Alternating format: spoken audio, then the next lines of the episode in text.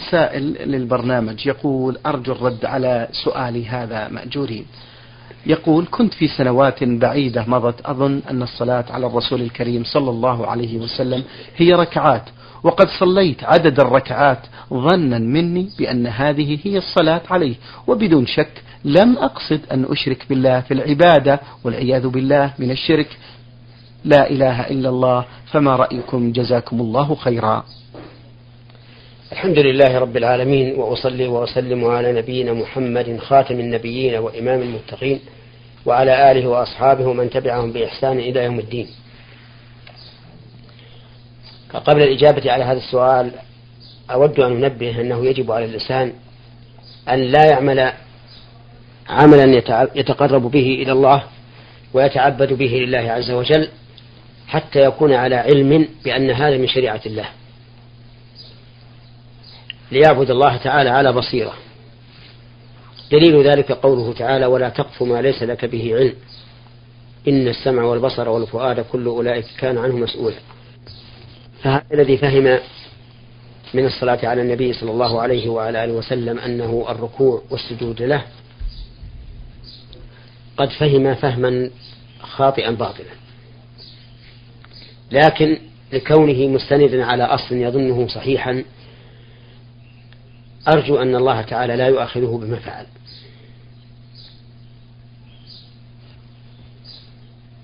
وأن يستغفر الله تعالى ويتوب إليه مما قصر فيه من طلب العلم. وما دام علم الآن أن هذا ليس المقصود بالأمر بالصلاة عليه صلى الله عليه وعلى آله وسلم وأنه تبين له أن معنى الصلاة عليه أن تقول اللهم صل على محمد أو ما يؤدي هذا المعنى فأرجو الله أن يتجاوز عنه وأن يغفر له. نعم. بارك الله فيكم. يقول ماذا أفعل إذا وجدت نجاسة في ملابسي وأكون قد صليت عدة فروض ولم أفطر لوجود هذه النجاسة؟ جزاكم الله خيرا. لا تفعل شيئا فإن صلاتك صحيحة لأن القول الراجح من أقوال العلماء رحمهم الله أن الإنسان إذا صلى في نجاسة على ثوبه أو بدنه أو مصلاه وهو لا يعلم بها فإن صلاته صحيحة. ودليل ذلك قوله تعالى ربنا لا تؤاخذنا إن نسينا أو أخطأنا. فقال الله تعالى قد فعلت. وقوله تعالى وليس عليكم جناح فيما أخطأتم به ولكن ما تعمدت قلوبكم. وهذا لم يتعمد. ولأن النبي صلى الله عليه وعلى آله وسلم صلى في أصحابه ذات يوم وفي أثناء الصلاة خلعا عليه فخلع الناس نعالهم. فلما قال الصلاة قال له قال لهم ما بالكم؟ يعني خلعتم النعال؟ قالوا رأيناك خلعت عليك فخلعنا نعالنا. فقال النبي صلى الله عليه وعلى آله وسلم إن جبريل أتاني فأخبرني أن فيهما قدرا أي نجاسة. ولم يستأنف النبي صلى الله عليه وسلم الصلاة بل مضى في صلاته. فدل ذلك على أن من صلى في نجاسة على ثوبه أو بدنه أو مكان صلاته وهو جاهل لا يعلم بها فإن صلاته صحيحة. وكذلك أيضا لو صلى في النجاسة ناسيا أي نسي أن يغسلها وصلى ثم لما انتهى من صلاته ذكر أنه كان عليه نجاسة فإن صلاته صحيحة لأن النسيان أخو الجهل فإن الناس لا يفعل المعصية عن عمد. بل قد سمعت بل قد سمعت أيها السامع أن الله تعالى قال في قوله تعالى ربنا لا تؤاخذنا إن نسينا وأخطأنا. قال قد فعلت. فإن قال قائل وهل مثل ذلك؟ لو صلى الإنسان على حدث ولم يعلم أنه على حدث إلا بعد صلاته أو نقض وضوءه فنسى أن يتوضأ فصلى قلنا ليس كذلك. يعني ليس نسيان الوضوء أو الجهل بالناقض كنسيان غسل النجاسة أو الجهل بالنجاسة بل يجب عليه إذا ذكر أنه لم يتوضأ أن يتوضأ ويعيد الصلاة من جديد. وكذلك لو انتقض وضوءه وصلى ونسي أنه انتقض وضوءه فإنه فإن صلاته صحيحة. فإن قال قائل الرجل يستيقظ من نومه فيجد على ثوبه أثر جنابه. ولكن لا يدري أهو من هذه النومة الأخيرة أو من التي قبلها أو من التي قبل قبلها فهل يلزمه أن يعيد الصلوات من النومة الأخيرة أو من التي قبلها أو من أو من التي قبل قبلها؟ فالجواب أنه لا يلزمه أن يعيد إلا الصلاة التي صلاها بعد آخر نومة نامها.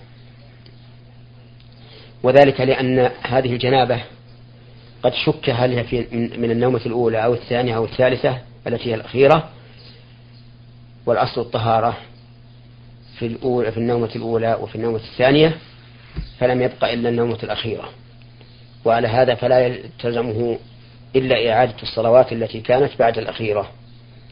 فيغتسل ثم يصلي ما صلاه في هذه الجنابة. مثال ذلك رجل صلى الفجر ثم نام ثم قام فصلى الظهر ثم نام ثم استيقظ ثم استيقظ فصلى العصر ولما صلى العصر وجد أثر الجنابة فلا يدري أهي من نومة الليل أو من من النومة بعد الفجر أو من النومة بعد الظهر. فنقول اجعلها من النومة التي بعد الظهر. ولا يجب عليك إلا إعادة صلاة العصر فقط. لأن النومة التي بعد الفجر والتي قبل الفجر مشكوك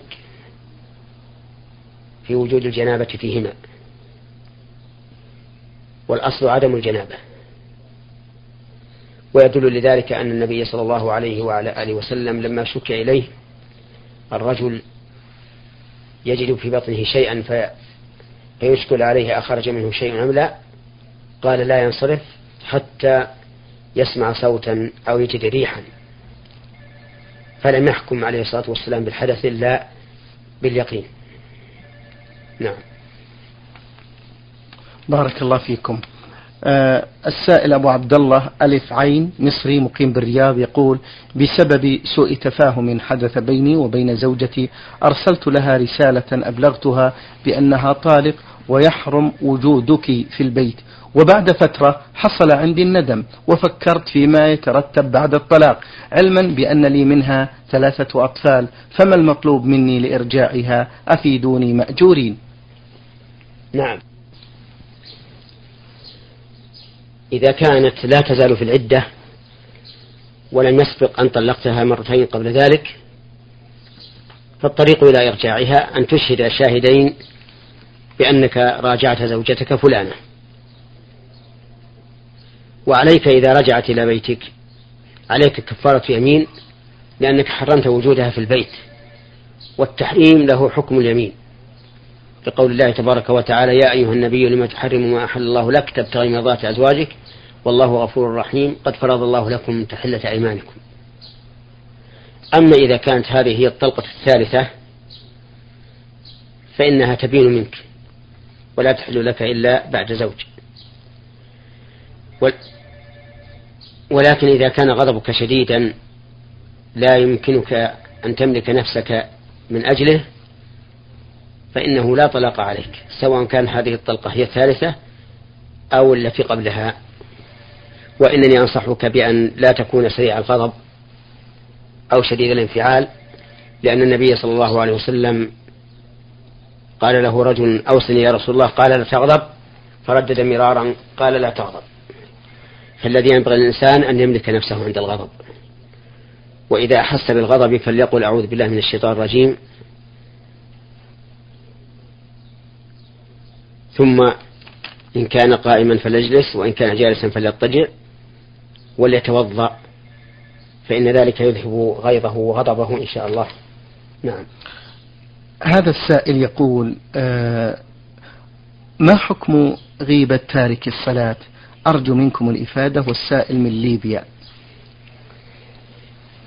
آه، تارك الصلاة بالكلية أي الذي لا يصليها لا في المسجد ولا في بيته كافر. نعم. خارج عن دين الإسلام. والكافر لا غيبة له. إلا أن يكون له أقارب مسلمون تسوءهم غيبته.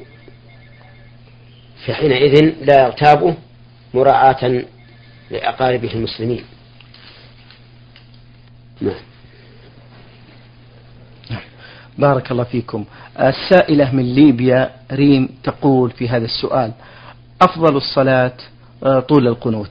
أرجو توضيح معنى القنوت. قال صلى الله عليه وسلم أعني على نفسك بكثرة السجود. هل يقصد بالسجود الصلاة؟ أرجو التفصيل في سؤالي. أما الجملة الأولى أفضل الصلاة طول القنوت فالمعنى طول الدعاء في الصلاة. لأن القنوت هو الدعاء. وإذا طال الدعاء لزم من ذلك طول بقية الأركان. لأن المشروع في الصلاة أن تكون متناسبة. إذا أطال قراءتها أطال ركوعها وإذا أطال ركوعها أطال سجودها وإذا أطال سجودها أطال الجلوس بين السجدتين وإذا أطال الجلوس بين السجدتين أطال الجلوس بين الركوع والسجود. آه, آه نعم. وإذا أطال الجلوس بين السجدتين أطال القيام بين الركوع والسجدة. وأما أعني على نفسك بكثرة السجود فالمراد بكثرة الصلاة. والسجود, والسجود يطلق على الصلاة لأنه ركن فيها. وما كان ركنا في العبادة صح أن يعبر به عنها. ولهذا قال الله تعالى وأقيموا الصلاة وآتوا الزكاة واركعوا مع الراكعين. وقال تعالى يا مريم يا مريم اقنتي لربك واسجدي واركعي مع الراكعين. والمراد بذلك كلها الصلاة. نعم. بارك الله فيكم. السائلة من ليبيا أيضا لها سؤال آخر فضيلة الشيخ تقول هل هذا حديث ألا أدلكم على كلمة تنجيكم من الشرك؟ تقرؤون قل يا أيها الكافرون عند منامكم ما صحة هذا الحديث؟ هذا الحديث لا, لا يصح. فلم يثبت استحباب قراءة قل يا أيها الكافرون عند المنام. وأما كون هذه السورة إخلاصا فهو صحيح. فإن فيها نفي عبادة غير الله ونفي التعبد بغير ما شرع الله. قال الله تعالى قل يا أيها الكافرون لا أعبد ما تعبدون ولا أنتم عابدون ما أعبد ولا أنا عابد ما عبدتم ولا أنتم عابدون ما أعبد. لكم دينكم ولي دين. ففي هذه الآية البراءة من الشرك وأهله. وهذا خالص التوحيد. ولهذا تسمى هذه السورة مع سورة قل هو الله أحد سورتي الإخلاص. لأن في هذه في هذه السورة قل أيها الكافرون إخلاص العبادة وفي قل هو الله أحد إخلاص المعبود. السائلة آه ريم من ليبيا في آخر سؤال لها فضيلة الشيخ تقول أنا دائما أحاول الابتعاد والاحتجاب عن الرجال حتى ولو بالحجاب الشرعي الكامل ولكن أهلي وبعض الناس ينكرون علي ذلك ويقولون بأنك متزمتة فما رأي الشرع في نظركم في ذلك مأجورين اصبري واحتسبي واثبتي على ما أنت عليه من الحجاب الشرعي. ولا يضرك قول الناس أنت متزمتة أو متشددة أو ما أشبه ذلك. فنسأل الله للجميع معرفة الحق واتباعه. أما نصيحتي لأهلك ومن ينكرون عليك فأقول لهم اتقوا الله عز وجل احذروا غضبه لا تنكروا ما جعله الشرع معروفا ولا تنكروا على الشباب الذين بدأوا والحمد لله يتبعون الطريق الصحيح سواء كانوا من الرجال أو كانوا من النساء. وإننا لا نسأل الله تعالى أن ينشئ في المسلمين أجيالا صالحة آمين.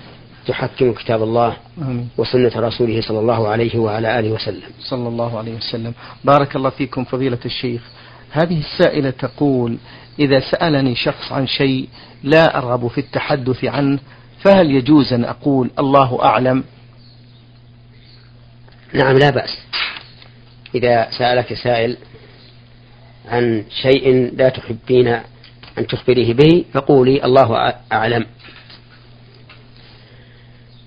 ولكن بهذه المناسبة أنصح بعض الناس الذين يحرجون غيرهم بالسؤال عن أمور خاصة لا يحبون أن يطلع عليها الناس.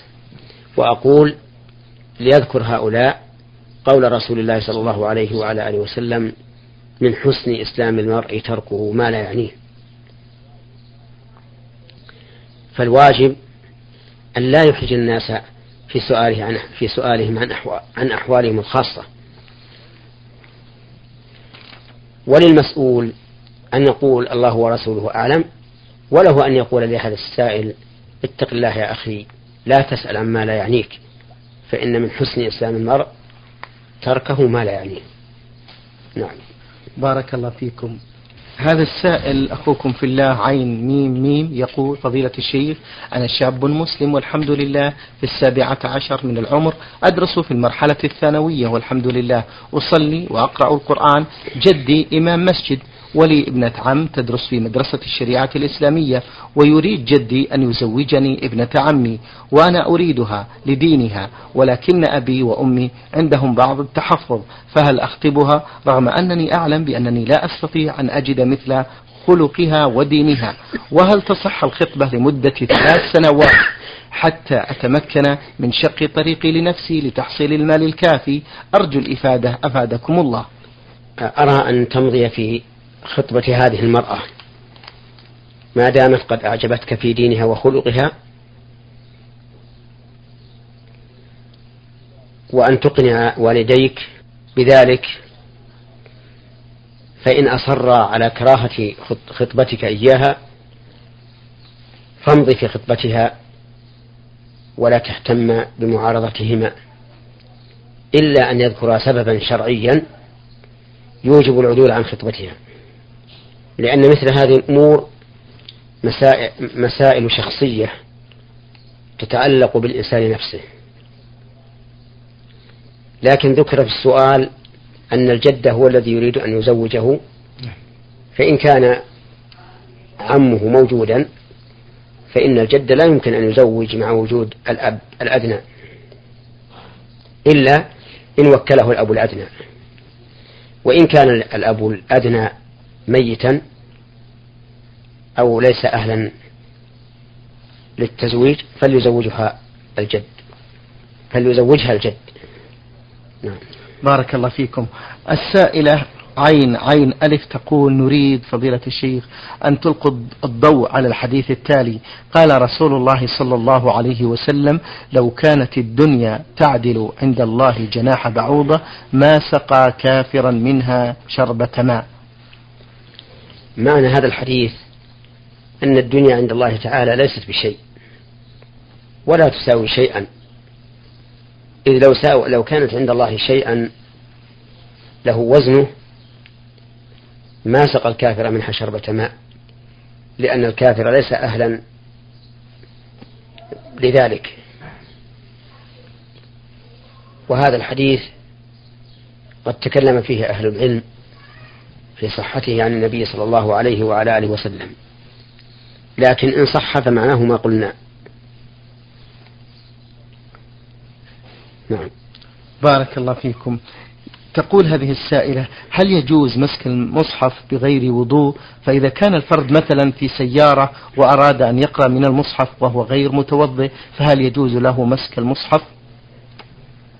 إذا أراد الإنسان أن يقرأ القرآن من المصحف وهو غير متوضئ فلا حرج عليه لكنه لا يباشر مس المصحف بل يجعل بينه وبينه حائلا إما بأن يلبس قفازين وإما بأن يضع منديلا يحول بينه وبين مس المصحف هذا هو القول الراجح من أقوال العلماء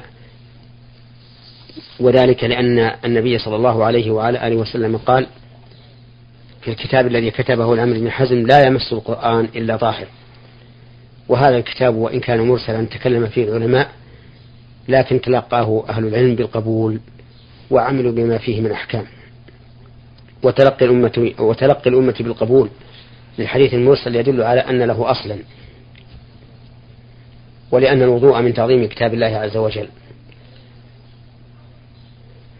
كان ينبغي للإنسان أن لا يمس القرآن إلا وهو متوضئ. نعم. السائلة تقول هل يجب على المرأة أن ترتدي الجورب عند الصلاة في منزلها مع العلم بأنها لا يراها أحد أو غرباء؟ يجب على المرأة في الصلاة أن تستر قدميها وكفيها. بل تستر جميع بدنها إلا الوجه. ما لم يكن حولها رجال غير محارم. فيجب عليها أن تستر الوجه عن الرجال المحارم.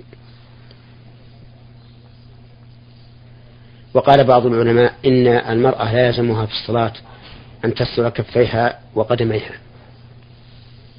وبناء على هذا لو صلت مكشوفة الكفين والقدمين فصلاتها صحيحة.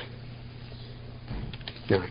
بارك الله فيكم. السائل ميم خاء ألف الرياض يقول سؤالي هل قراءة القرآن عند أوقات الصلاة بصوت مرتفع تشويش على الآخرين؟ الغالب أن فيه تشويش على الآخرين لا سيما إذا كان الصوت قويا وكانت القراءة جيدة فإن الناس سوف يشتغلون باستماعها عما هم بصدده من قراءة أو صلاة ومثل هذا ينهى عنه فإن النبي صلى الله عليه وعلى آله وسلم خرج على أصحابه ذات يوم أو ليلة وهم يقرؤون ويجهرون بالقراءة فقال صلى الله عليه وعلى آله وسلم لا يؤذين بعضكم بعضا في القراءة أي في الجهر بها. فنقول لهذا الرجل الذي يرفع صوته بقراءة القرآن اخفض صوتك لئلا تؤذي إخوانك فتصدهم عما هم بصدده من صلاة أو قراءة. بارك الله فيكم. له فقرة أخرى يقول هل يجوز التسبيح عند الركوع والسجود بصوت مرتفع وفي قراءة التشهد؟ وهل هو خشوع أو خروج عن الصلاة؟ المشروع للإنسان أن يسر بأذكار الركوع والسجود والقيام والقعود. إلا القراءة. فالقراءة يشرع الجهر بها في صلاة العيد وصلاة الجمعة وصلاة الاستسقاء وصلاة المغرب وصلاة العشاء وصلاة الفجر. إذا كان الإنسان يصلي في جماعة وهو الإمام. وأما إذا كان يصلي وحده فهو مخير في الجهر والإصرار فيصلي المغرب إن شاء بجهر وكذلك العشاء والفجر وصلاة الليل. وإن شاء أسر هذا إن لم يكن حوله من يشوش عليهم أو يؤذيهم برفع الصوت فإن كان حوله من يشوش عليهم أو يؤذيهم فلا يجهرن بقراءته بارك الله فيكم. السائل عبد الله ناصر القاسم الرياض عرقة يقول فضيلة الشيخ أيهما أفضل أن أجلس على يمين الإمام في الجهة اليمنى من المسجد في الصف الثاني أم على يسار الإمام في الصف الأول وذلك قبل إقامة الصلاة؟ الأفضل الصف الأول فهو أفضل من الثاني سواء كنت في اليسار منه أو في اليمين. لقول النبي صلى الله عليه وسلم ألا تصفون كما تصف الملائكة عند ربها؟ قالوا كيف ذلك يا رسول الله؟ قال يتراصون ويكملون الأول فالأول. وقال صلى الله عليه وعلى آله وسلم لو يعلم الناس ما في النداء والصف الأول ثم لم يجدوا إلا أن يستهموا عليه لاستهموا فالصف الأول أفضل من من الثاني مطلقا ولكن يبقى أن يقال. نعم. الصف الواحد هل الأفضل اليمين وإن بعد؟ أو أو الأقرب؟ وجواب أن يقال الأقرب أولى. إلا إذا تساويا أي اليمين والشمال في القرب فيكون اليمين أفضل. وعلى هذا فالأقرب في اليسار أفضل من الأبعد في اليمين. ويدل لذلك أن الناس يبدأون الصف من وسطه ويتمونه من الجوانب جميعا. وليسوا يتمون الأيمن أولا ثم يبدأون بالأيسر. ويدل لهذا أيضا أن المشروع في أول الأمر في صف الثلاثة أن يكون الإمام وسطهم أي بين بينهم. أحد المأمومين عن يمينه والثاني عن يساره. ولو كان الأيمن أفضل مطلقا ولو بعد لكان المأمومان كلاهما عن يمينه. ومن المعلوم أن كون الإمام مع الاثنين بينهما قد نسخ وصار السنة أن يكون الإمام متقدما. نعم. بارك الله فيكم. السائل لفضيلة الشيخ يقول هل يلزم إعادة الوضوء بعد انتهاء مدة المسح؟ أم يكتفى بغسل الرجلين فقط وإعادة لبس الجوربين؟ آه، إذا انتهت مدة المسح فإنه إذا توضأ يجب عليه أن ينزع الجوربين ويتوضأ عند الصلاة وضوءا كاملا ولا يجزئ أن يغسل رجليه فقط ويلبس الجوربين لأن من شرط جواز المسح على الجوربين أو أو الخفين أن يلبسهما على طهارة كاملة. نعم. شكر الله لكم فضيلة الشيخ وبارك الله فيكم وفي علمكم ونفع بكم المسلمين. أيها الإخوة الأحباب أجاب